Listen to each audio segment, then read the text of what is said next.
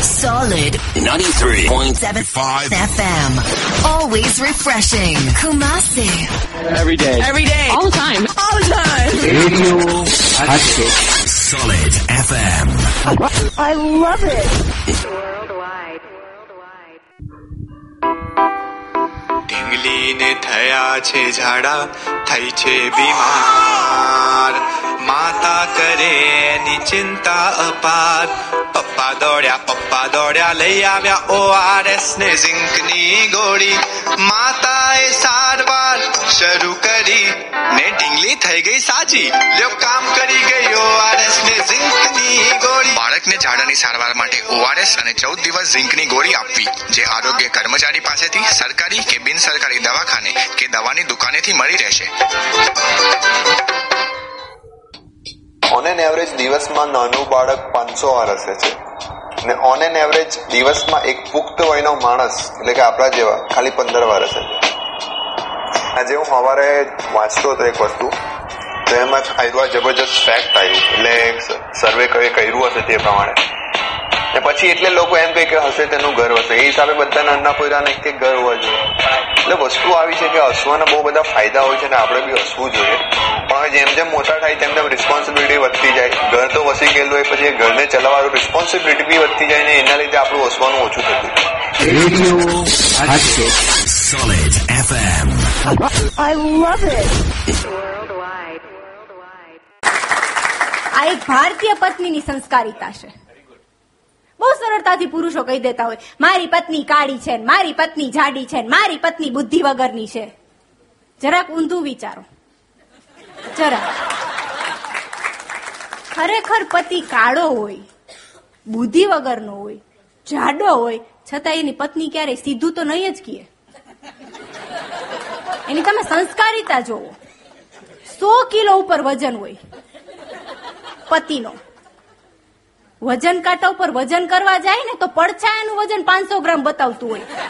આવું એનું વજન હોય. અને ઓલા શર્ટના વચલા બે બટનમાંથી આમ ફાંદ ડોક્યું કરતી હોય.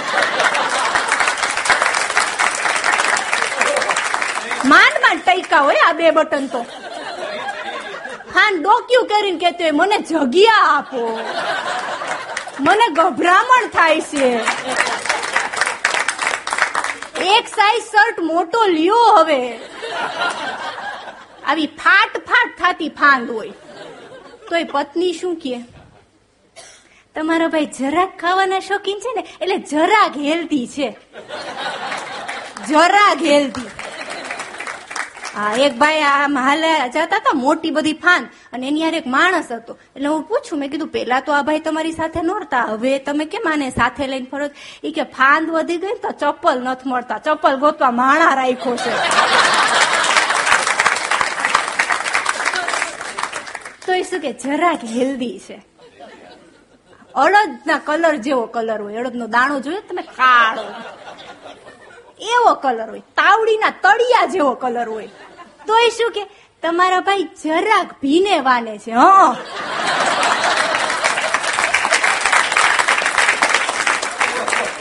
અમાસ ને અજવાળી કેવડાવે ને, એવું એનો રૂપ હોય. તો એ શું કે, તમારા ભાઈ કૃષ્ણ જેવા શ્યામ રંગ અને જો હું વાત કરતી નથી, હો પતિનું ખરાબ બોલતી જ નથી. પતિ વિશે કઈ કેતી જ નથી. ખાલી તમારી સાથે વાત કરું છું. પોઈન્ટ પકડજો. ખાલી વાત કરું છું. કાલ હવે અવનીબેન પતિ વિશે બોલે જરાય નહીં. ખાલી વાત કરું છું. શું કેતા હોય આ પુરુષો?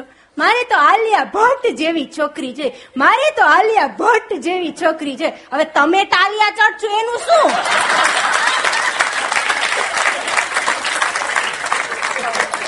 આવું આપણા મોઢા સુધી આવી જાય. પણ આપણે કઈ કહેવાય? આ તો ખાલી વાત હા કેતા હોય ને કે પુરુષો કે, મને તો છે ને આમ લાંબા વાળ જોઈએ, મને તો આમ ટૂંકા વાળ જોઈએ, સ્ટ્રેટ હેર કર્લ હેર. છોકરોને ગમતું હોય. સ્પાઇક કટ હોય, મશરૂમ કટ હોય, એપલ કટ હોય. હોય શું? ઉજ્જડ જમીન ઉપર બે બે મીટરના અંતરે નાના નાના છોડવા વાવ્યા હોય ને એવા વાળ હોય. પણ આપણે કઈ કહેવાય. અને એને તો કેટલા ઓપ્શન મળી રહે કે લાંબા વાળ ને ટૂંકા વાળ ને સ્ટ્રેટ કર સ્ટ્રેટ હેર ને કલ હેર ને. આપણે તો ઓપ્શન એક જ હોય, માથે વાળ હોય બોસ. પણ આ તો ખાલી વાત કરું. આપણને ગમતું હોય કેમ? સિક્સ પેક્સ એબ હોય. બાયસેપ્સ મસલ હોય હોય શું? પપૈયા જેવું પેટ હોય. બાયસેપ્સ તો દૂર રહ્યા, બે બાજુ દૂધી ટીંગાડી હોય ને એવું લાગતું હોય. કાનમાંથી તમે જો ને તો વાળ એન્ટેનાની જેમ બહાર નીકળી ગયા હોય. પણ આપણે કઈ કહેવાય. આ તો ખાલી વાત કરું છું. આ આપણે મને ક્યારે ક્યારેક એ વિચાર આવે કે આપણે સવારે વહેલું એના પહેલા જાગવાનું. સાચું? એનું પહેલા જાગવાનું, બધાયની ચા કરવાની, વળી સસરાને ડાયાબિટીસ હોય તો એની મોરી ચા અલગ કરવાની, છોકરાઓનો નાસ્તો કરવાનું, છોકરાઓનું લંચ બોક્સ ભરવાનું, દફતર ભરવાનું, કપડાં ધોવાના, વાસણ ચડાવવાના, રસોઈ કરવાની, પછી આપણે ઓફિસ જતા હોય આપણે ઓફિસ જતા હોય તો આપણે ઓફિસે જવાનું, આવવાનું, બધાયનો નાસ્તો કરવાની, રાતની રસોઈ કરવાની, કપડાં સંકેલવાના, વાસણ ચડાવવાના, છોકરાઓને હોમવર્ક કરાવવાનું, બીજા દિવસનું કઠોળ પલાળવા કઠોળ પલાળવાનું, દૂધ મેળવવાનું અને પછી આપણે સુવાનું. તોય મને ક્યારેક ઈ નથી સમજાતું કે ઓફિસથી આવીને થાકી બિચારા ઈ જાય. આ તો ખાલી વાત કરું છું. ઓફિસથી આવે, આવીને સીધું જમી અને તમે માર્ક કરજો, સોફા ઉપર બેસીને કા વોટ્સઅપ જોવે ફેસબુક જોવે ટીવી જોવે. અને પાછા આપને એમ કે, ખબર નહીં, હમણાં શરીર કેમ વધતું જાય છે? કાકડીમાંથી પાકા જીભડા જેવો થઈ ગયો હોય. પણ આપણે કઈ ન કહેવાય. કેવી વાત કરી હોય ને, લગ્ન પેલા મને તો વોકિંગ વગર ચાલે જ નહીં. હા. લગન પછી આપણને ખબર પડે કે સોફેથી ઊભો થઈને ગેંડીમાં માવો થૂકવા જાય ને એની વોકિંગ કહે છે.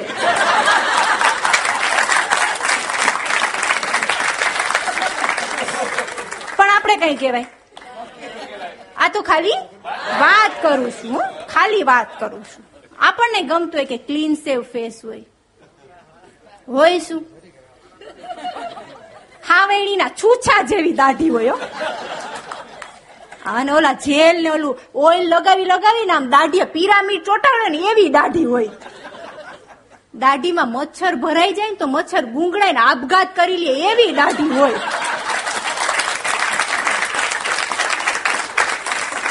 અને ઘણાયને તો દાઢીના લીધે ડેન્ગ્યુ થયેલાના દાખલા છે.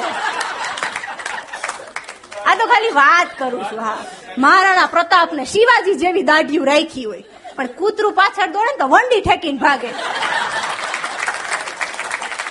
પાછા આપણને કે, એ એ કઈડું નથી, હો નથી. પણ દાઢી રાખો ને તો દાઢી જેવી હિંમતે રાખો.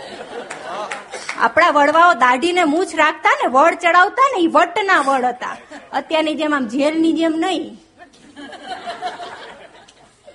આપણને ગમતું હોય કે સરસ ચોખ્ખા, સફેદ દાંત હોય.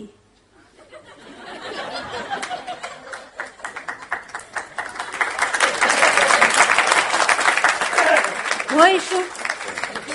પીળા ને કથાય ને માવો ખાધો હોય ને ગુટખા ખાધી હોય સિગરેટ પીતા હોય ટ્વેન્ટી ફોર બાય સેવન અહરનીશ એના મુખમાંથી દુર્ગંધનો સ્ત્રાવ થતો હોય. એ બોલતો હોય ને આમ માખી નીકળે ને તો માખીને એનેસ્થેસિયા ચડી જાય. એવી એના મોઢાનામાં દુર્ગંધ આવતી હોય. પણ આપણે કઈ કહેવાય? આ તો ખાલી ખાલી વાત કરું છું. પણ આટલા બધા લોકો સાંભળે છે, એટલે એટલું તો એક દીકરી તરીકે, એક પત્ની તરીકે, એક બહેન તરીકે ચોક્કસથી હું એટલું તો જરૂરથી કહીશ કે વ્યસન કરો. વ્યસન સાથે મને કોઈ જ વાંધો નથી. તમને છૂટ છે વ્યસન કરવાની. પણ તમારા ઘરના ચાર સ્ત્રી પાત્રો, તમારી માં, તમારી બેન, તમારી દીકરી અને તમારી પત્ની, આ ચાર સ્ત્રી પાત્રો જે વ્યસનથી છૂટ ખુશ હોય ને એ વ્યસન કરવાની છૂટ તમને. ક્યારેક તમે તમારી પત્નીનું નથી માનતા. કઈ વાંધો નહીં. બેનનું ન માનો, ક્યારેક દીકરીનું ન માનો. પણ તમે એટલું તો દિલ ઉપર હાથ રાખીને કહો કે તમારી માં ક્યારેય ખોટું નહીં કે તમારા માટે. ક્યારેય તમારી માં એમ નહીં કે કે તારા માટે ફાકી, સારી.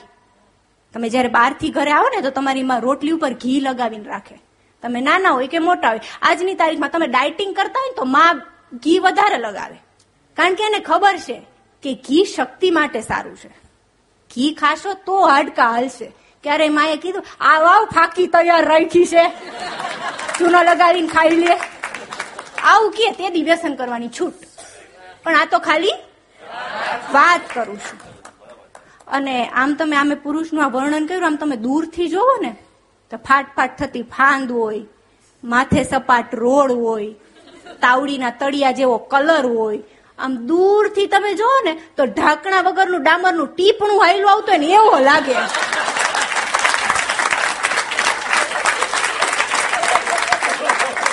પણ આ તો ખાલી? અને આમ જોવા જાવ ને, તો ગમે એટલા સપના રણબીર સિંહ ના જોયા હોય, રણબીર કપૂર ના જોયા હોય, અમિતાભ બચ્ચન ના જોયા હોય, શાહરૂખ ખાન ના જોયા હોય. લગન તો જેઠા લાલ જ થાય.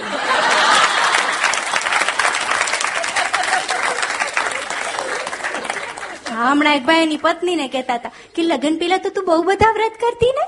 સોળ સોમવાર ના વ્રત ને સાકરીય સોમવાર ને ભાકરીય સોમવાર ને મોડો મંગળવાર ને ઊભો રવિવાર ને લગ્ન પછી અચાનક વ્રત બંધ કેમ કરી દીધા?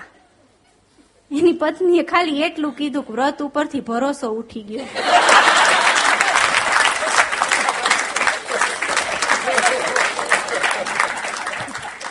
પણ પતિદેવોની આટલી બધી વાત કર્યા પછી અનવર મસૂદની મને ગમતી એક પંક્તિથી મારે મારા શબ્દોને વિરામ આપવો છે. અનવર મસૂદ બહુ સરસ પંક્તિ લખી કે ઉનકે બગેર ઉનકે બગેર ફસલે બહારા ભી બર્ગરીસ.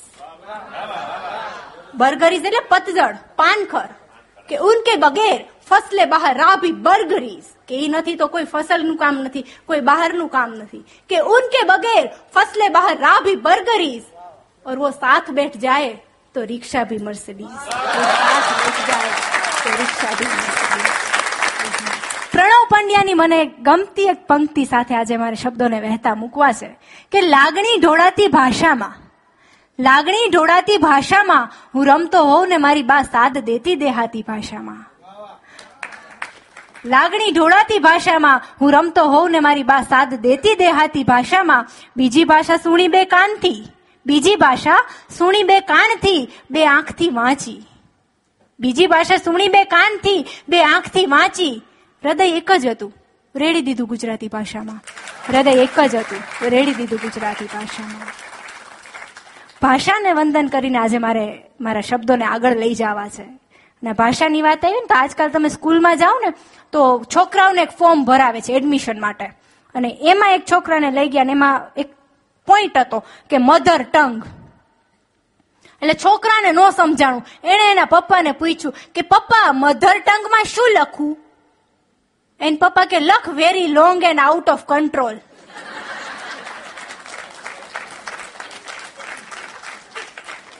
હા, અમુક માણસો તમે પહોંચો જ નહીં. તમે આમ તાલી પાડી ને એક જગ્યાએ એક ભાઈ મને કે અવની બેન તાલી છે ને ચાઇનીઝ હોવી જોઈએ. મેં તું કઈ રીતે? એ કે, લાંબો સમય ટકતી નથી ને. મેં તું તમે ભલે એમ કહો કે તાલી ચાઇનીઝ હોવી જોઈએ, પણ હું એમ કહું છું કે તાલીનું મન ભારતીય હોવું જોઈએ.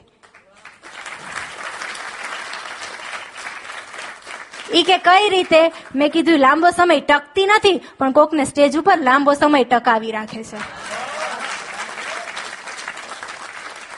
મેં કીધું ને, વિચિત્ર વિચિત્ર માણસો થતા હમણાં એક ભાઈને મેં પૂછ્યું, મેં કીધું, શું ચાલે છે લાઈફમાં? મને કહે છે, શાપડ કે જોઈશું, શાપડ કે જોઈશું, શાપડ કે જોઈશું, શાપડા, શાપડ કે જોઈશું, શાપડ શું એમ શાકડાક શું રિપીટ કરું. નથી સમજાને? રિપીટ કરું. મેં ખાલી એને એટલું પૂછ્યું કે શું ચાલે છે લાઈફમાં? એ મને કહે છે, શાંપડ કે છું શાંપડ કચું છું શાપડ કે જોઈશું છું શાંપડ કે જોઈશું, શાપડ શું શું ખડામ શુમ, શુડુમ. મેં તો ભાઈ, કઈ સમજાણું નહીં. ઈ કે, લાઈફમાં આવું જ હાલે જ કઈ સમજાતું જ નથી.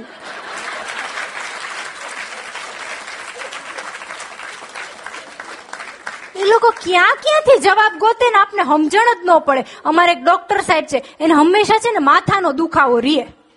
એટલે હમણાં એક દી ખુશ હતા, આમ એન્જોય કરતા હતા લાઈફ ને ફ્રેશ હતા, તો મેં વળી પૂછ્યું, મેં તું કેમ છે ડોક્ટર સાહેબ, માથાના દુખાવાને? મને કે, સાત દિવસથી પિયર ગઈ છે હા હમણાં એક ભાઈની પત્ની ખોવાઈ ગઈ ને, તો એનો ભાઈ બંધ આવ્યો એ કે, પત્ની ખોવાઈ ગઈ, પોલીસમાં ખબર તો કર. એ કે, ના ના, હજી રેવા દે ને થોડીક વાર પછી. અરે, કે, એમ થોડું ભાભી ખોવાઈ ગયા છે. ખબર તો કર. એ કે રેવા દે ને ગયા વખતે ખબર કરી હતી પોલીસ બે કલાકમાં ગોતીને ઘરે મૂકી ગયા હતા ચોવીસ કલાક તો થાવા દે, પાર્ટી બાર્ટી કઈ કરવા દે. કઈ બાજુથી હું કેરી લેવા ગઈ? હમણાં કેરીની એક વખત સિઝન હતી ને તો ઓલું કેરીનું બોક્સ લેવા માટે હું ગઈ. તો ત્યાં પૂછ્યો ભાવ. મારી યાર એક ભાઈ હતા એને ભાવ પૂછ્યો કે કેટલાની? એટલે ઓલો કે ચારસો નું બોક્સ આવશે ભાઈ કે એમ નહીં, ભાવ ઓછો કર. ગુજરાતી ખરા ને? કે ભાવ ઓછો કર. તો ઓલો કે સારું સાડા ત્રણસો માં બસ. એ કે સાડા ત્રણસો આપું, પણ સારી નીકળશે ને? ઓલો કે હા, સારી નીકળે યાર. એ કે એમ નહીં. જો સારી નહીં નીકળે તો પાછી દઈ જઈશ. અરે ઓલો કે હા ભાઈ, સારી નીકળશે. કચ્છની કેરી છે. એ કે એમની સારી નીકળશે ને? સારી નીકળશે ને? અરે કે હા ભાઈ, સારી નીકળશે. હું શું કરું? સાડા ત્રણસો માં કઈ ભેગું આવું તો થાય? સ્ટેમ્પ પેપર ઉપર લખી દઉં? એ કે ના બસ સારી નીકળવી જોઈએ. પછી મેં એ ભાઈને સાઈડમાં કીધું લઈ જઈને. મેં કીધું, લગ્ન વખતે તમારા સસરાને આ પૂછ્યું તું?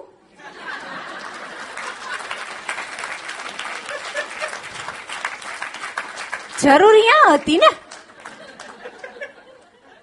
અમુક માણસોને પહોંચો જ ને હમણાં અમારા સંબંધીના હું એક ઘરે ગઈ તેના તાજા તાજા લગ્ન થયા હતા. હા તો ઈ તાજા તાજા લગ્ન થયા હતા. તો ઈ ભાઈ છે ને બેઠા બેઠા એની પત્નીનો આમ અંગૂઠો દબાવે. દુખતું નથી ને, બકા?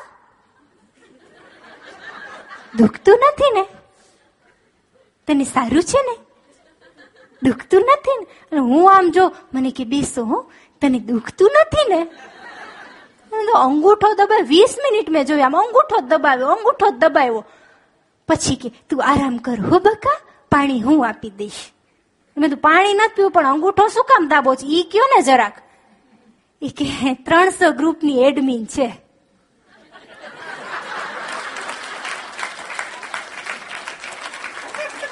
હસે તેનું ઘર વસે radio Hatkesh nine three point seven five FM ઉપર આ કાર્યક્રમ ચાલુ જ રહેશે. પરંતુ અત્યારે લઈએ એક કોમર્શિયલ બ્રેક. તમને ખબર છે? અંગ્રેજોએ ભારતમાં રૂલ કરવા માટે સૌથી પહેલા શું કર્યું હતું? આ પાર્થિયા મૂકને ભણવાની વાતો. અંદર એ જ તો ભણીને આયા છે. આ સારું ચાલ કે? શું કર્યું હતું? ડિવાઈડ એન્ડ રૂલ સૌથી પહેલા અંદર અંદર જ બધાને છૂટા કર્યા અને એક એક જૂથના લીડર ઊભા કરી દીધા. પછી બધા લીડરને પૈસાના જોરે ખરીદી લીધા. એટલે લીડર જે બાજુ આખું જૂથ એ બાજુ. વાહ સો સો ટકા પાસ બકા. પણ બકા ગુજરાત સો ટકા પાસ નહીં થાય. જ્યાં સુધી આ રમત ગુજરાતમાં ચાલશે. હા યાર વાત તો સાચી છે. અત્યાર સુધી ગુજરાતમાં જાતિના નામે ઝઘડા તો થયા જ નથી. ખરી વાત છે. આપણા કોઈના ચહેરા પરથી ખબર પડે છે આ ભાઈ પટેલ છે હું ક્ષત્રિય છું કે તમે દલિત છો. એમને ખબર છે.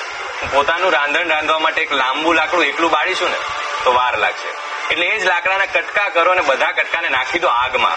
રસોઈ તૈયાર. અચ્છા. એટલે આ એ જ અંગ્રેજો વાળી રમત થઈ. જાતિના નામે હિન્દુઓની અંદર ફાટફૂટ કરી અને પૈસાના જોરે દરેક જાતિના લીડરને પોતાના પક્ષમાં બોલાવી લીધા. સરવાળે લીડર જે બાજુ જૂથ જ બાજુ. પણ આ વાત પેલા ત્રણ નાદા લીડરને કોણ સમજાવશે? કે એ જે પાર્ટીના રથના પૈડા બનવા જઈ રહ્યા છે એ પાર્ટીનો રથ છેલ્લા બાવીસ વર્ષથી ગુજરાતમાં ધૂળ અલગ અલગ બાજુ ચાલતો પૈડા વાળો રથ. જો ગુજરાતમાં આવી જાય તો ગુજરાતના તો કટકા થઈ જાય. ડોન્ટ વરી કોઈ નહીં આવે. મોદી છે ને ગુજરાત સેફ છે.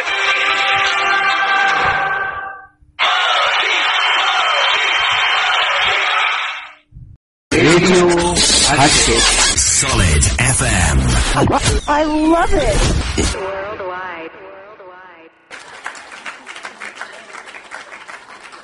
અમુક માણસોને પહોંચો જ નહીં તમે. એક જગ્યાએ કાર્યક્રમમાં કે we are very intelligent you know we are very intelligent people you know તમારી સાથે ઇન્ટેલિજન્ટ જોક જ કરવાની. લા. એ કે એટલે આપણે ઇન્ટેલિજન્ટ જોક કરી. મેં વળી દુનિયાની નાનામાં નાની જોક કરી. તમે બધા સાંભળી જશે. દુનિયાની નાનામાં નાની જોક કે એક માજી નાનપણમાં ગુજરી ગયા. તમે બધા દાંત કાઢ્યા, તાલી પાડી. અહીંયા એ મન કે, પછી શું થયું? મેં પછી એને કાઢી ગયા, ભાઈ. મેં બીજી ઇન્ટેલિજન્ટ જોક કરી. મેં કીધું, મારા પપ્પા છે ને ઘરમાં છાપું ગોતતા હતા. એટલે છાપું ગોતતા ગોતતા મારા પપ્પાએ પૂછ્યું કે, આજનું છાપું કોઈએ જોયું? રસોડામાં જ મારી મમ્મીએ કીધું કે, અમે ગઈકાલના ગોતી છીએ.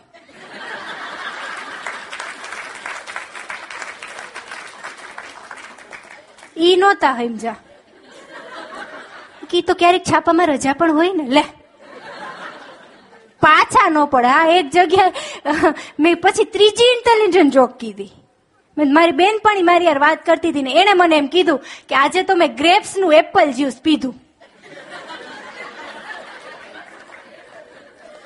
મેં તો ગ્રેપ્સનું એપલ જ્યુસ ન હોય. એ કે ગ્રેપ્સ કંપનીનું નામ હતું.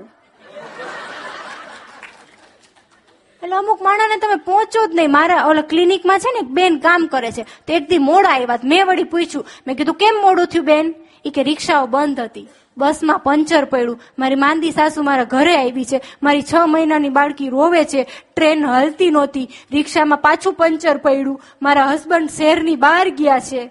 મેં તો, આ બધા શું છે? એ કે, બાના છે. ઠીક લાગે એ સ્વીકાર લ્યો.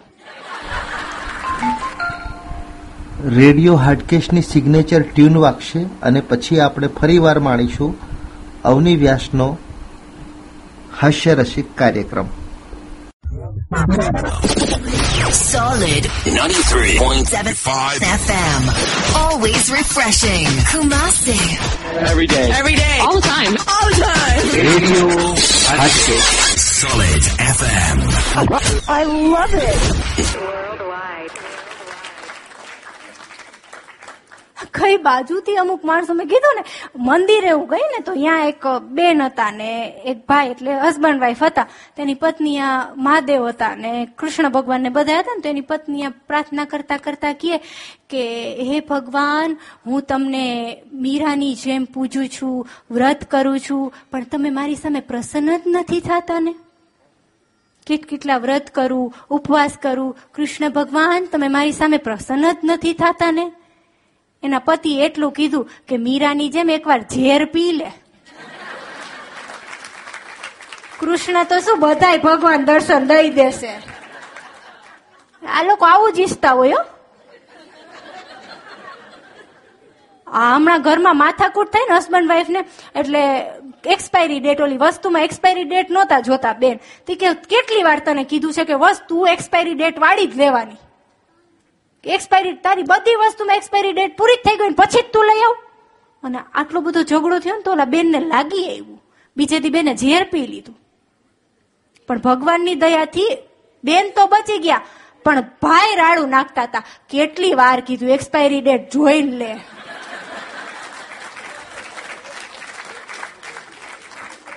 આમાં પૈસા બગડે ને કામે નો થયું. એટલે આ લોકો આવું જ ઈચ્છતા હોય મેં મારી બેનપણીને કીધું ને, મંદિરે હું જાતી હતી, મેં કીધું મંદિરે જાઉં છું, તારે આવું છે દર્શન કરવા? એ કે, આજે તો મને ટાઈમ નથી, પણ મારા માટે એક જોડી લેતી આવજે. મેં કીધું મંદિરે જાઉં છું. એ કે, તો શું થઈ ગયું? અમે ત્યાંથી જ લઈશી અને નાના મોટા હોય તો બીજેથી બદલાવતા આવીશી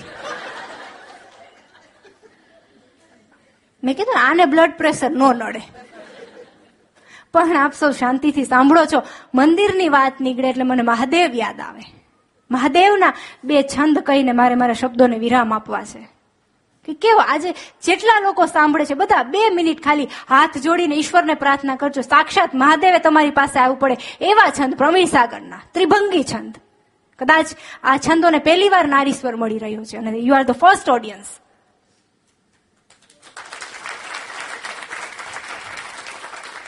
બે મિનિટ બે હાથ જોડીને ત્રીજું મસ્તક જોડીને મહાદેવને યાદ કરીએ કે કૈલાશ નિવાસી, જોગ અધ્યાસી રીતિ સિદ્ધિ દાસી પતિકાસી ચિદ વ્યોમ વિલાસી, હિતજુત હાસી, રટત પ્રયાસી સુખરાસી મુનિ સહસ્ર અઠાસી કહી અવિનાશી જય દુઃખ ત્રાસી, ઉપદેશા જય દેવ, સિદ્ધેશા, હરણ કલેશા, મગન હમેશા, માહેશા, મણિધરગલ માલા મણિધરગર માલા ભૂપ ભુજાલા શીશ જટાલા તરી ચરિતાલા જગમૂલ પજાલા શૂલ હથાલા જન પ્રતિપાલા જોરાલા દ્રગ તૃતીય કરાલા હાર ફણાલા રહત કપાલા રાકેશા જય દેવ સિદ્ધેશા હરણ કલેશા મગન હંમેશા માહેશા ખડકત શિર નીરા ખડકત શિર નીરા અદલ અમીરા પીરન પીરા હર પીરા વિહરત સંગ વીરા ધ્યાવત ધીરા ગૌર શરીરા ગંભીરા દાતાર રધીરા જહાશ બુદ્ધિરા કાંત સિદ્ધિરા શિરકેશા જય દેવ સિદ્ધેશા હરન કલેશા મગન હમેશા માહેશા જય દેવ સિદ્ધેશા હરન કલેશા મગન હમેશા માહેશા શિવને યાદ કરું ને શક્તિને યાદ ન કરું ને થોડું ખૂટતું હોય એવું લાગે બે છંદ શક્તિની યાદમાં. કે મહાકાલિકા માલિકા મુંડ ધારા સબમ શ્રોણમ શિશમ કરમ મુક્ત બારા. પરમ નિર્ભયમ ગાહિની નગ ખગ્ગા જ્વલંતી ચિતા મે સબારૂઢ નગા મહાકાલ વિપરીત રતિ રમસ્તે નમસ્તે નમસ્તે નમસ્તે નમસ્તે. મહામાય ગુમાવતી ગુમ દેહા કરાલા કલા ચંચલા જ્વાલ જેહા.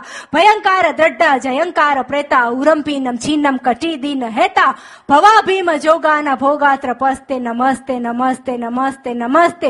જયો જોગીની ભોગી ને જાસુ સંગે જયો જોગી યમ ભોગી યમ કોરના રૂપ પ્રેમમ પ્રકાશમ રખેલા જ મહારાજ જોગમ સમસ્તે નમસ્તે નમસ્તે નમસ્તે નમસ્તે નમસ્તે નમસ્તે નમસ્તે નમસ્તે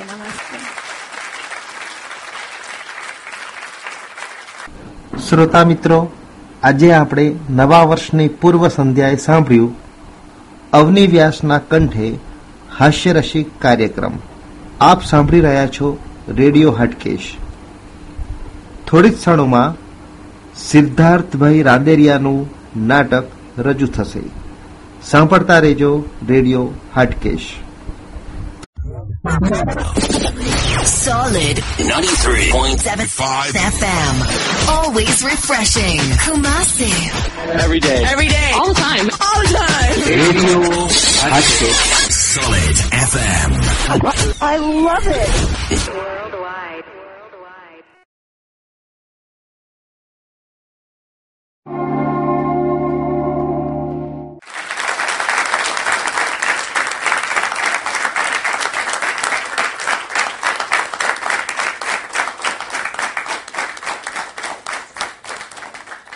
નમસ્કાર, હું ડોક્ટર રવની વ્યાસ. આજના લાફ્ટર ડોઝમાં આપ સૌનું લાગણી ભીનેરું સ્વાગત કરું છું. અમેરિકાના પ્રખ્યાત ફિલોસોફર લોરેલ મેલિનનું મને એક વાક્ય ગમે છે ને એનાથી આજે મારે મારા શબ્દોની શરૂઆત કરવી છે. બહુ સરસ લખે. કે you don't have to be perfect you don't have to be perfect to be wonderful perfect થવાની જરૂર નથી. ખાલી અદ્ભુત થશો ને તોય લોકો આપોઆપ સ્વીકારશે. અને આ વન્ડરફુલ થવાની ઉંમર કઈ મને એક જણે પૂછ્યું તું? કે વન્ડરફુલ ક્યારે થવાય? મેં કીધું, સગાઈથી લગ્ન સુધી ગમે ત્યારે થવાય. જીવનની ત્રણ અવસ્થા, બાળ બાળપણ વૃદ્ધાવસ્થા અને યુવાવસ્થા. અને એમાંય સારામાં સારી અવસ્થા એટલે યુવાવસ્થા. કેટ કેટલા અરમાન હોય કંઈક કરી દેખાડવાના. અને એમાંય સારામાં સારી અવસ્થા એટલે સગાઈથી લગ્ન સુધી. રંગીન સમયગાળો. એક જગ્યાએ મેં કીધું ને ભાઈ, મને કે લગ્ન પછી મેં બધું બ્લેક એન્ડ વ્હાઈટ થઈ જાય. અને વૃદ્ધાવસ્થામાં તો ફોર જીમાંથી આવ શ્રીજીમાં આવી ગયા હોય. પણ આજે સગાઈ ને લગ્ન પણ સગાઈ પહેલા એક પીરિયડ આવે, જેમાંથી આપણે બધાય પસાર થયા હોય. અને એ છે જોવા જવાનું. બધાય જાતા હોય જોવા કે ભાઈ સારી છોકરી કે સારો છોકરો એ જોવા જવાનો. હવે એમાંય મને વાંધો નથી, પણ વાંધો અહીંયા આવે કે અત્યારના બાયોડેટા. જોવા જાય ને પેલા ઘરે બાયોડેટા આવે. બાયોડેટામાં વાંધો નથી, પણ એમાં જે લખાણ હોય એવી મોટી મોટી કરી હોય, એવી મોટી મોટી કરી હોય ન પૂછો વાત. શું લે કે, રાજકોટમાં મને દોઢ કરોડનો બંગલો છે. પછી ખબર પડે કે હાથ બારના ઉતારા કરીને બંગલો રાખ્યો છે. અમારી તો સો વીઘા જમીન છે.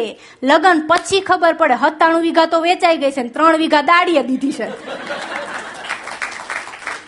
એવી મોટી મોટી કરી હોય હા, એક છોકરાએ તો બાયોડેટામાં લખ્યું હતું મારી મારી બિઝનેસ મિલ છે.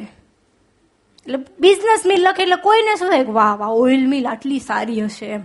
આવું સારું હોય તો આપણે આપણી દીકરી દઈ જ દેવાય એમ. કે વાહ બિઝનેસ મિલ લગ્ન પછી જોવા ગયા ને ત્યારે ખબર પડી ફ્લોર મિલ હતું. આજે હારો થાય ને સાંજે ભૂત જેવો આવતો. કાચો લોટ ખાઈને. હા, એક છોકરાએ તો એમાં લખ્યું હતું બાયોડેટામાં કે મારે સિઝન મોલ છે. સિટીનું નામ નહીં આપું બહુ મોટું સિટી મારે આ સિટીમાં સિઝન મોલ છે. સિઝન મોલ એટલે કેવી વાત થઈ યાર? જોવા ગયા ને તો ખબર પડી, હાથ બાય હાથની ઓયડીમાં સિઝન સ્ટોર હતો. પતંગ વેચે ને ફટાકડા વેચે ને રંગ વેચે પણ આ બાયોડેટા જે આપણે પેલું નેટ ઉપર જોઈન કરે છે, એમાં તો કઈ જોવાની આવતી જ નથી વાત. એમાં તો ફેક જ બધું, ઘણા બધા લોકો ફેક હોય છે ઘણું સારું હોય છે. પણ આ બાયોડેટાની જે શરૂઆત હોય ને, એમાં આજે તમને અંદર લઈ જાઓ બાયોડેટાની વિશેષતા કહું. પેલા નામ આવે. બરાબર હોય. ઊંચાઈ, બરાબર. વજન, બરાબર. મમ્મી, પપ્પા, આ બધું નામ બરાબર હોય. શરૂઆત ક્યાંથી થાય મોટી મોટીની? હોબીસ પેલું આવે હોબીસ એમાં બધાય આવી જાય. બે જે સાંભળે ને ખબર હોય, પંચાણું ટકા હોબીઝમાં શું લખ્યું સ્પોર્ટ્સ સ્પોર્ટ્સ એટલે છોકરી સેજે વાંચે ને એટલે એમ થાય સ્પોર્ટ્સ એટલે બહુ સારું કહેવાય સ્પોર્ટ્સ એટલે મનમાં શું વિચાર આવે? કે પાંચ હાથ પૂરો હશે બાઇસેપ્સ મસલ હશે સ્પોર્ટ્સ એટલે ખડતલ શરીર વાળો આવે તો ખબર પડે હાવ ડુગલી જેવો હોય. એટલે બે બાજુ દોયડા ટીંગાયડા હોય ને એવા તો હાથ પગ હોય. સોડા બોટલનું ઢાંકણું ખોલે એમાં બે ગળથોલિયા ખાઈ ગયો હોય. અને લખ્યું હોય સ્પોર્ટ્સ છતાંય હિંમત કરીને છોકરી પૂછે હિંમત કરીને કે ક્રિકેટ રમો છો, વોલીબોલ, બાસ્કેટબોલ. ના ના, મોબાઈલમાં કેન્ડી ક્રશ.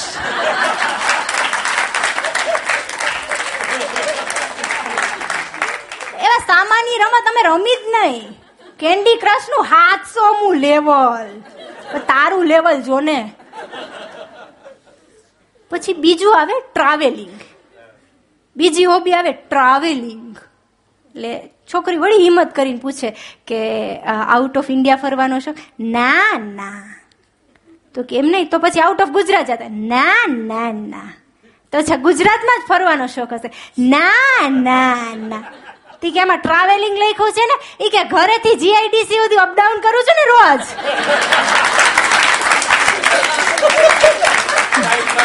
છકડામાં દસ દસ રૂપિયા. તમે ન કરી શકો. જેવા ત્યાંનું કામ જ નથી, પાછળ ટીંગાવું પડે. ઉપર ચડી નહીં ક્યારેક આવવું પડે, ઉપર બેવું પડે. કઈ નાની તુની વાત છે? એમ રોજનું પંદર કિલોમીટરનું ટ્રાવેલિંગ ઓલી મનમાં એમ કે આને ટ્રાવેલિંગ ન કહેવાય, આને કઠણાઈ કહેવાય. પછી આવે, ઓબીસમાં સ્પોર્ટ્સ આવી ગયું ટ્રાવેલિંગ આવી ગયું, આટલી મોટી મોટી કરે, પછી આવે.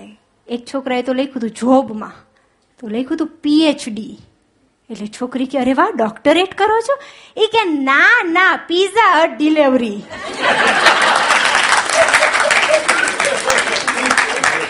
એક છોકરાએ જોબમાં લખ્યું હતું ટાઈમ્સ ઓફ ઇન્ડિયામાં જોબ કરું છું. એટલે છોકરી ખુશ થઈ ગઈ. અરે વાહ ટાઈમ્સ ઓફ ઇન્ડિયા એ કે, હા, પણ બે દીથી મૂકી દીધી જોબ એટલે કે, આટલું સરસ છાપું છે. બધા એમાં નોકરી લેવા માટે તલપા પડ હોય ને તમે જોબ મૂકી દીધી, આ પણ કે હવારમાં ત્રણ વાગ્યામાં ઉઠીને છાપા નાખવા કોણ જાય?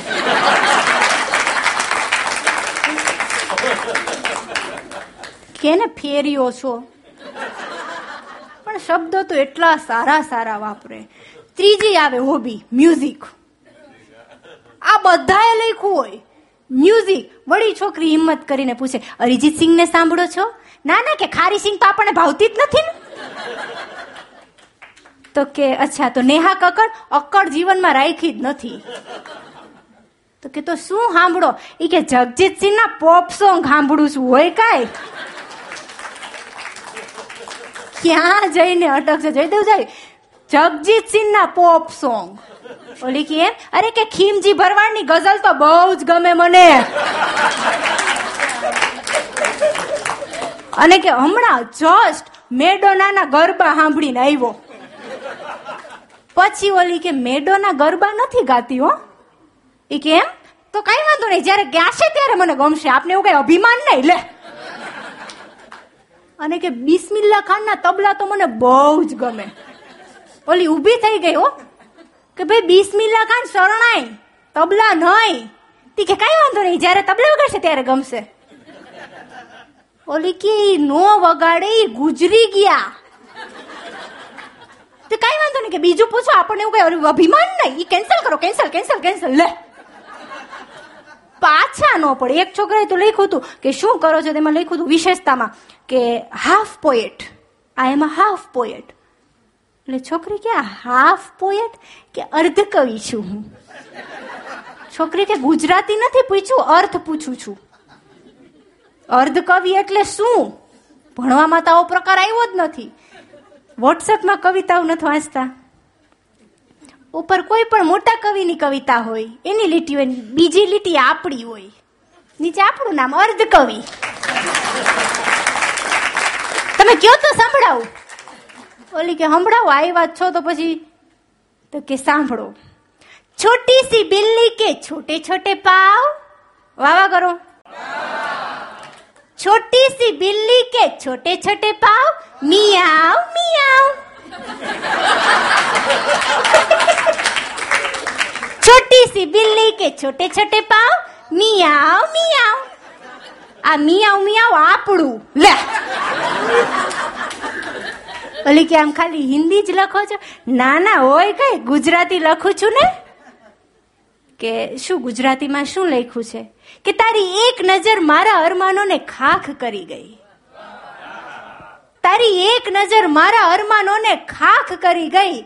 ઈ આવી અમેરિકાની જેમ ને મને ઈરાક કરી ગઈ.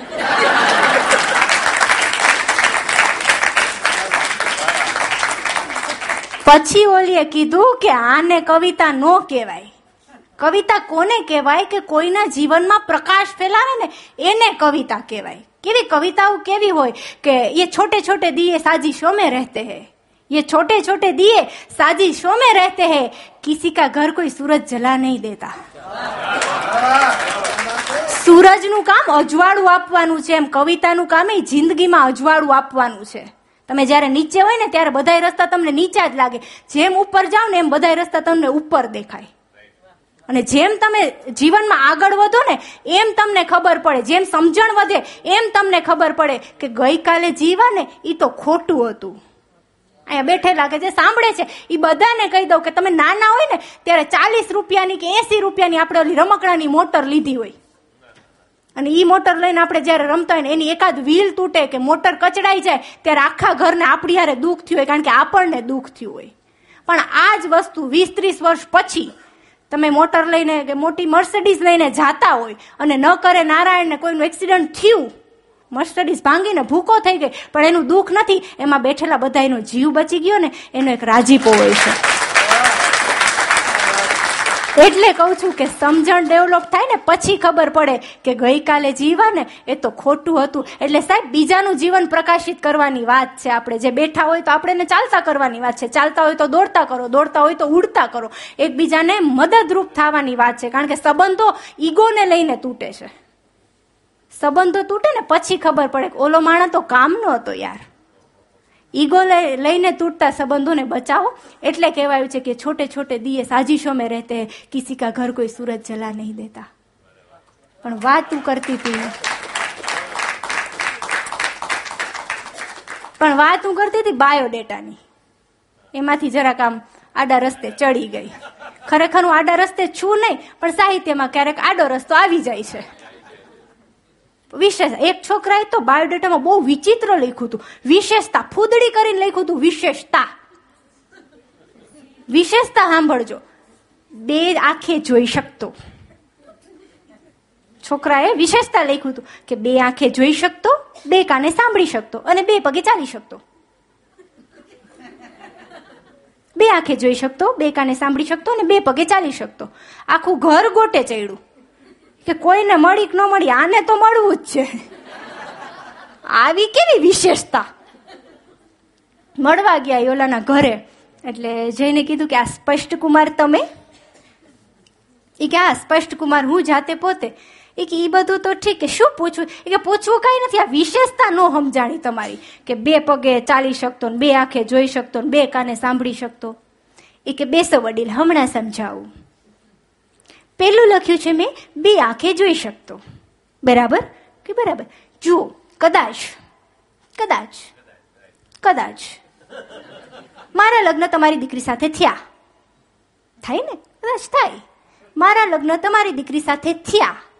તો ભવિષ્યમાં ભવિષ્યમાં માણસ છું, ભૂલ થાય. ચાલતો ચાલતો આવતો હોય, ઓફિસથી ખુશ હોય, તો ત્યાં દૂધ પડ્યું હોય રસ્તામાં.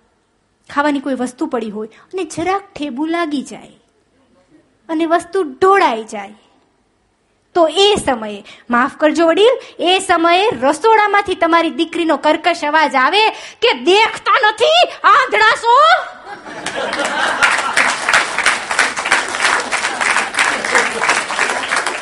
આવું ના કીએ, એટલા માટે બે આંખે જોઈ શકતો.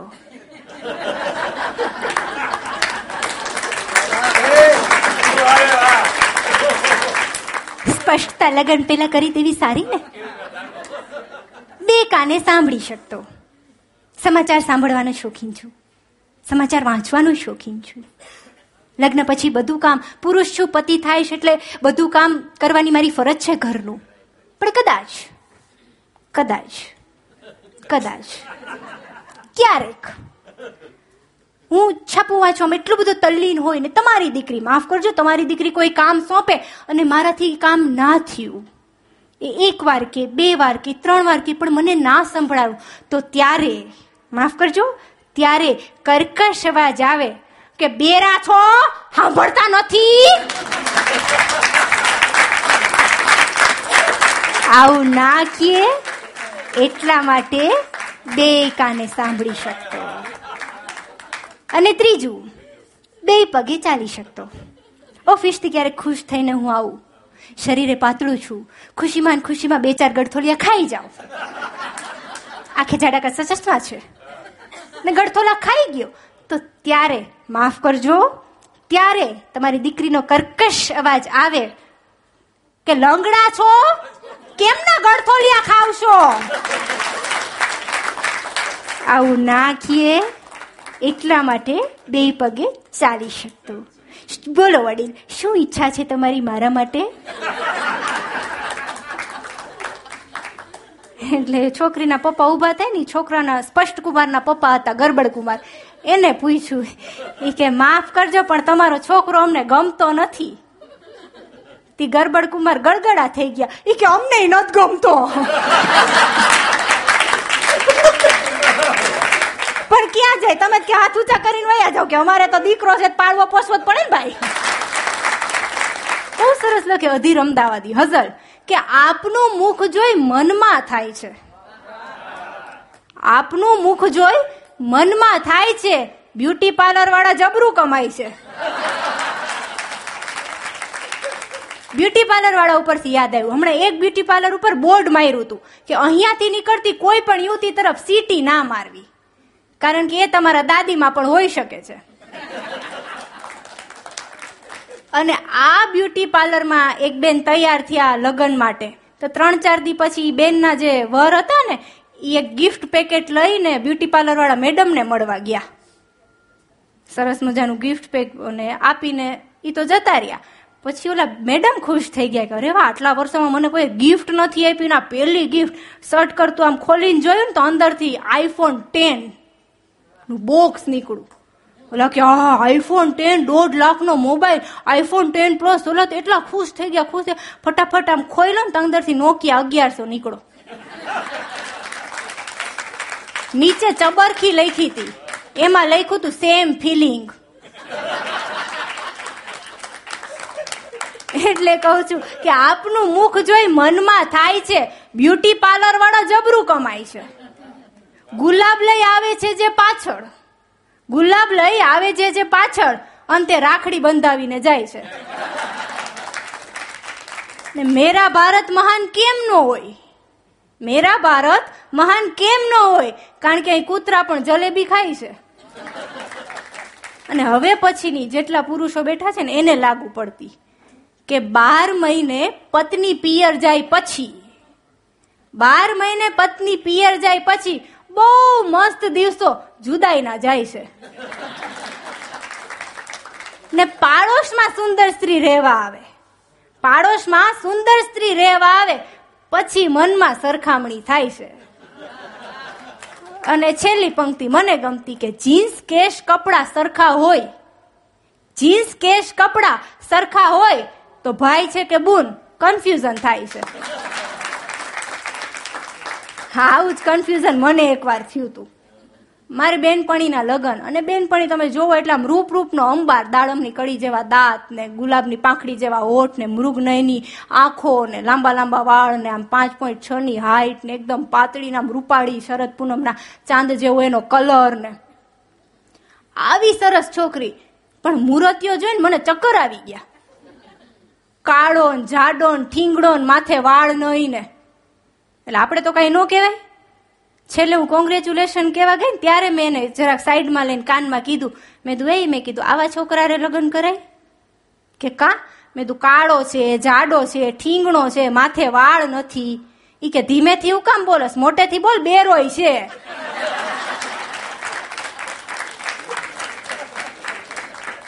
મેં કીધું, બકા, કંઈક બેલેન્સ તો જોવું તું. ઈ કે, આવું ની બકા. બેલેન્સ જ જોયું છે. ગ્રીન કાર્ડ હોલ્ડર છે. દોઢસો વીઘા જમીન છે. મુંબઈમાં ચાર ફ્લેટ છે. નણંદનો ત્રાસ નથી. સાસુ સસરા ભેગા નથી. અને મુદ્દાની વાત. બે એટેક આવી ગયા છે. હા, આટલી વાત થઈ ને તમારી બીજી બેન પણ ઊભી હતી. એ કે, આનો નાનો ભાઈ છે. પણ આખી એક મારી જનરેશન છે અત્યારે કે બહુ કટાક્ષ સાથે હું ક્યારેક એટલું તો સભાનતા સાથે, કટાક્ષ સાથે એટલું કહીશ કે અત્યારની છોકરીઓ, ઘણી બધી છોકરીઓને એવું છે કે ઘોડા ઉપર રાજકુમાર આવે ને તો નહીં ચાલે. ઘોડા ઉપર રાજકુમાર આવે તો નહીં ચાલે, પણ બીએમડબ્લ્યુમાં ગધેડો આવશે ને તોય ચાલશે.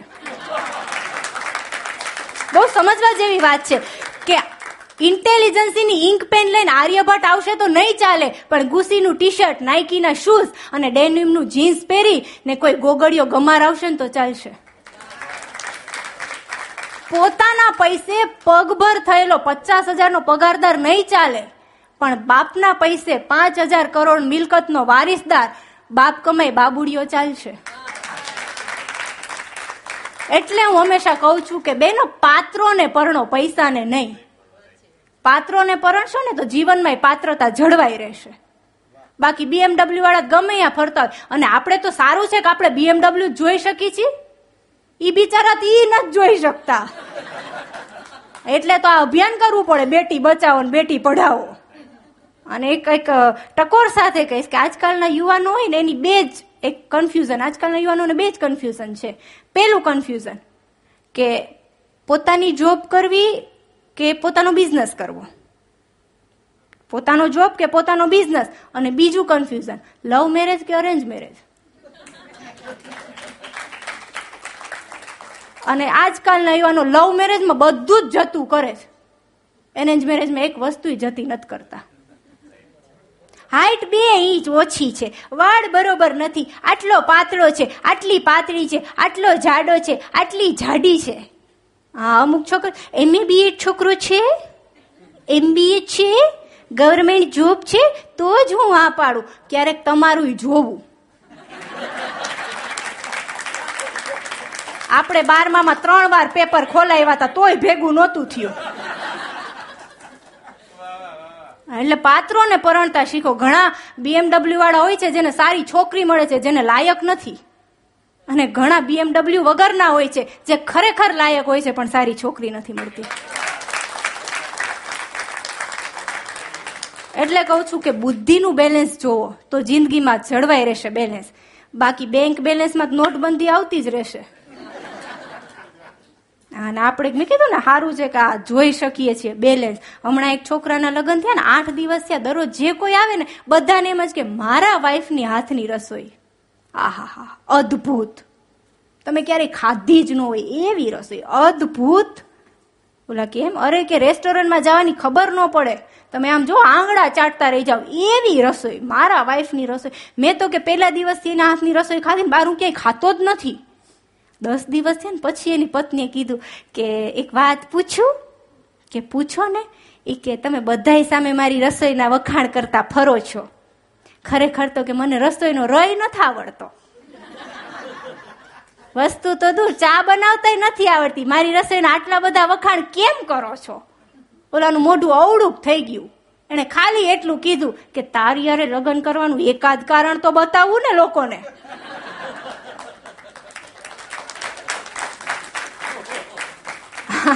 હમણાં એક બેને છે ને પ્રજ્ઞાચક્ષુ વ્યક્તિ સાથે લગ્ન કર્યા. આંખે અંધ હતા એને અને ઈ પાછા એના પતિને રોજ કહે કે હું છે ને આ દુનિયાની સૌથી સુંદર યુવતી છું. બીજા દિવસે પાછું કે હું આ દુનિયાની સૌથી સુંદર યુવતી છું. આવું આઠ દસ દિવસ કીધું ને પછી ઓલા ભાઈની ધીરજ ખૂટી ગઈ. એણે ખાલી એટલું કીધું કે ઉલ્લુ બનાવવાના ધંધા રહેવા દેવો અરે કે ના, હું આ દુનિયાની સૌથી સુંદર યુવતી છું. ઓલો કે, એટલી જ સુંદર હોત તો મારી હારે થોડી લગ્ન કરત. આંખોથી અંધ છું, મગજથી નહીં. અને મેં કીધું ને, પાત્રો, કંકોત્રીમાં નામ તો લખ્યા હોય, પણ નામની નીચે ડિગ્રીઓ લખી હોય. તમે જોજો. કંકોત્રી બધાએ જોઈ હોય. મારે કંકોત્રી વિશે આજે વાત કરવી છે કે એવી વસ્તુ મેં જે નાનું નાનું ઓબ્ઝર્વેશન કર્યું ને એ તમે ક્યારેય કર્યું જ નહીં હોય. પાત્રોના નામ હોય. આમ કંકોત્રી સારામાં સારી હોય. કાંઈ નબળું ન હોય. ખાલી પાત્રો જ નબળા હોય. નામ તો હોય, પણ નામની નીચે ડિગ્રી ક્યારેક તો મને એમ થાય, ડિગ્રીના લગ્ન કરવાના છે માણાના લગ્ન કરવાના છે? બે લીટીની તો ડિગ્રી હોય. અને એક વસ્તુ જે કાઢી નાખવાની જરૂર છે ને કંકોત્રીમાંથી, ઈ છે ટવકો. મારા મામાના લદનમાં જલુલ ને જલુલ આવજો. મારા કાકાના લદનમાં જલુલ ને જલુલ આવજો. બધાયના ઘરમાં તોતરા જઈશે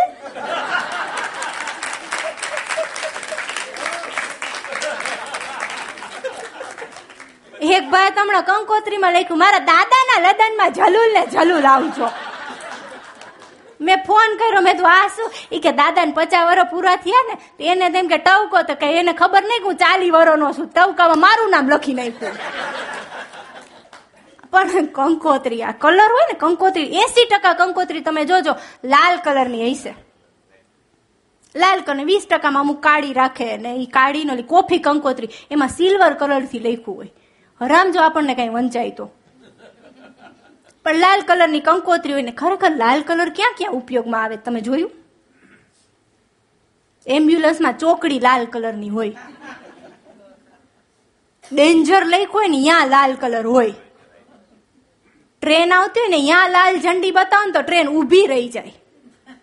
ટ્રાફિક પોઈન્ટ ઉપર લાલ કલર એટલે કે ઊભા રહેવાની નિશાની છે. એટલે આપણા વડવાઓ બહુ હોશિયાર હતા. ઈ કંકોત્રીના રૂપે આપણને ચેતવણી આપતા કે ભાઈ, હજી ઊભા થઈ જાઓ. થંભો મારા હાવજ થંભો. પણ આપણે માની લાલ કલર ને અલગ અલગ જાતિ. અમુક ગોળ કંકોત્રી હોય ને, અમુક ચોરસ હોય ને, અમુક લંબચોરસ હોય ને, અમુક તો ખાંડવી ખુલે ને એમ ખુલતી હોય આમ. એટલી વિચિત્ર વિચિત્ર જાતની કંકોત્રી. આ ત્રણ પેઢીના નામ લખ્યા હોય કંકોત્રીમાં.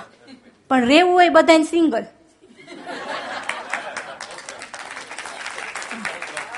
અને અમુક લોકો, આ આ પ્રિન્ટિંગ પ્રેસ વાળા છે ને, મને ક્યારેક સમજાતું જ નથી. એને કેમ ખબર પડી જાતી? હશે જે ઘરમાં સૌથી વધારે ધોખાધણખી કરે ને, ઈ કાકી કાકાનું નામ જ કંકોત્રીમાં રહી ગયું હોય. ઓલું પ્રૂફ રીડિંગ આવે ને, એનું નામ જ ન હોય નીચે. પછી ઓલી ચીટી ચોટાડી આપણે. ખબર ઓલી પટ્ટી ચોટાડી? અને ઈ કાકીનું ધ્યાન એમાં જ હોય. લગ્નમાં કંકોત્રી લઈને ઊભા હજી આપણે જાય કંકોત્રી જોઈ? મારું નામ રહી ગયું તો મારું. ઘરના નથી લખાવતા. દર્શના ભીલાસી આખા કુટુંબનું લાઈવ નામ હોય. એક પ્રૂફ રીડિંગ વાળા તો દર્શના ભીલાસીની જગ્યાએ લખ્યું દર્શનના પ્યાસી. હી પ્યાસી હતા, તેણે પ્યાસી ઠૂકી દીધું. પણ કંકોત્રી આમ, અને આમાં તમે જેટલા બેઠા છો જેટલા સાંભળો છો એ બધાને કહી દો તમે ગમે એટલો કંકો કંકોત્રીમાં ખર્ચો કરો. આમાંથી તમારા લગ્નની કંકોત્રી કેટલાય હાચવી છે? આ એસી ટકા લોકો ઘરમાં પોતાના લગ્નની જ કંકોત્રી ન હોય, કારણ કે કોઈને એ દિવસ યાદ જ નથી રાખવો. ભૂલી જવા જ માગે છે, કોઈ એવિડન્સ જ ના જોઈએ આપણે. વીજ, અત્યારે ક્રેઝ છે ને, કંકોત્રીમાં આમ ખર્ચો કરવાનો, ઓલો અમુક તો આમ આખું ઘર ઊભું થાય. અને આમ જોવા જાવ તો તમે કે હું, કંકોત્રીમાં એક જ વસ્તુ વાંચતા હોય. ભોજન સમારંભ ક્યાં છે?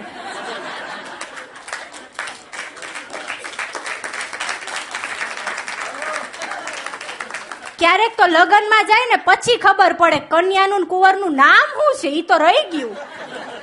કવરમાં લખતી વખતે આપણને જોઈ ભોજન સમ હા, એક ભાઈની હમણાં કંકોત્રી આવી ને, બહુ વિચિત્ર જાતની કંકોત્રી. પહેલી વાર જોઈ મેં એવી કંકો આમ સફેદ કાગળ. બાકી કાંઈ નહીં, આગળ પાછળ કાંઈ જ નહીં. એટલે મેં આમ જોયું, નીચે જોયું, પછી એમાં આવડી કે ચિઠ્ઠી હતી. એમાં લખ્યું હતું, આ રેડિયમ કંકોત્રી છે, અંધારું કરીને વાંચજો.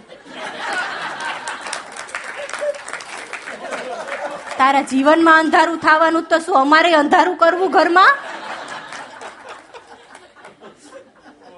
મેં વળી લાઈટ બંધ કરી ને તો એમાં લખ્યું હતું, લગ્નની તારીખ, સ્થળ આવવાનો સમય અને જવાનો સમય. આનાથી વિશેષ કાંઈ નહીં. રેડિયમમાં ખર્ચો વધારે થાય ને. મેં વળી ફોન કરીને પૂછ્યું, મેં કીધું, એમ નહીં, આ કંકોત્રી તમે લખી છે. તો મેં કીધું, આમાં મંડપ રોપણનો કે એવું કાંઈ છે? એ હોય તો હોય જ ને બેન. હોય તો હોય જ. મંડપ પ્રોપણ એના ટાઈમે થઈ જાય. તમે આવી જજો હોય તો હોય જ. તમને ટાઈમ આપ્યો જ છે ને? હોય તો હોય જ.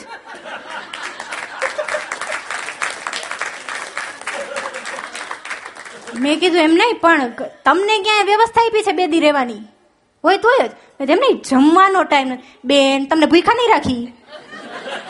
જમવાનું બધે હોય તો હોય જ ને? બપોરનું જમવાનું અગિયારથી બે હોય, રાતનું હાથથી ન હોય. હોય તો હોય જ બેન, ભૂખા નહીં રાખી. આવી જાઓ. મેં કીધું, ઈ બરાબર, પણ આમ દાંડિયા રાસ છે, બેન. હોય તો હોય જ ને? હોય તો હોય જ. તમે કપડાં લઈને આવી જાઓ. મેં તો એમ નહીં, અમુક સંગીત સંધ્યા બે બે, એને અહીંયા આવીને તમને બધી ખબર પડી જાય.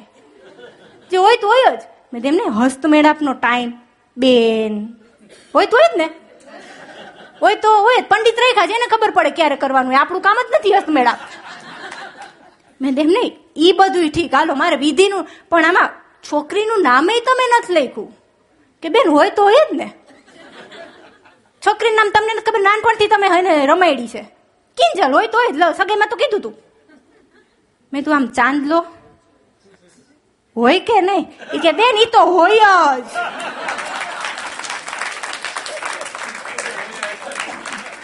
અને એક આપણે બીજું શું જોતા હોય? ઓલું, આપ શ્રી, આડો લીટો, આપ બને, આડો લીટો ને સહકુટુંબ.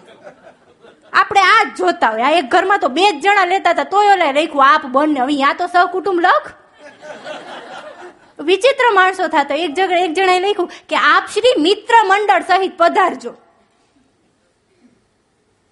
આપ શ્રી મિત્ર મંડળ સહિત પધારજો. એટલે આવા વિચિત્ર વિચિત્ર અમુક માણસો થતા હોય. મેં કીધું ને, કંકોત્રી એનો ઉપયોગ કેવા થાય કંકોત્રીના? ક્યારેક સુપડી ન હોય ને તો ઘરમાં કચરો ભરવા કંકોત્રીનો ઉપયોગ થાય. લાઈટ ન હોય ને તો હવા ખાવા માટે કંકોત્રીનો ઉપયોગ થાય. અને ખાસ છોકરાઓના પ્રોજેક્ટમાં. પૂઠું મૂક્યું હોય. એના છોકરો એમાં બાષ્પીભવનના પ્રયોગ કરતો હોય. ઓલાના પ્રેમનું બાષ્પીભવન થઈ ગયું હોય. હવે જ્યારે જ્યારે તમે કંકોત્રી જોશો ને ત્યારે હું તમને યાદ આવીશ. આપ સાંભળી રહ્યા હતા ડોક્ટર અવની ત્રિવેદીનો હસે તેનું ઘર વસે રેડિયો કાર્યક્રમ. Radio Hatkesh nine three point seven five FM આપ સાંભળી રહ્યા છો.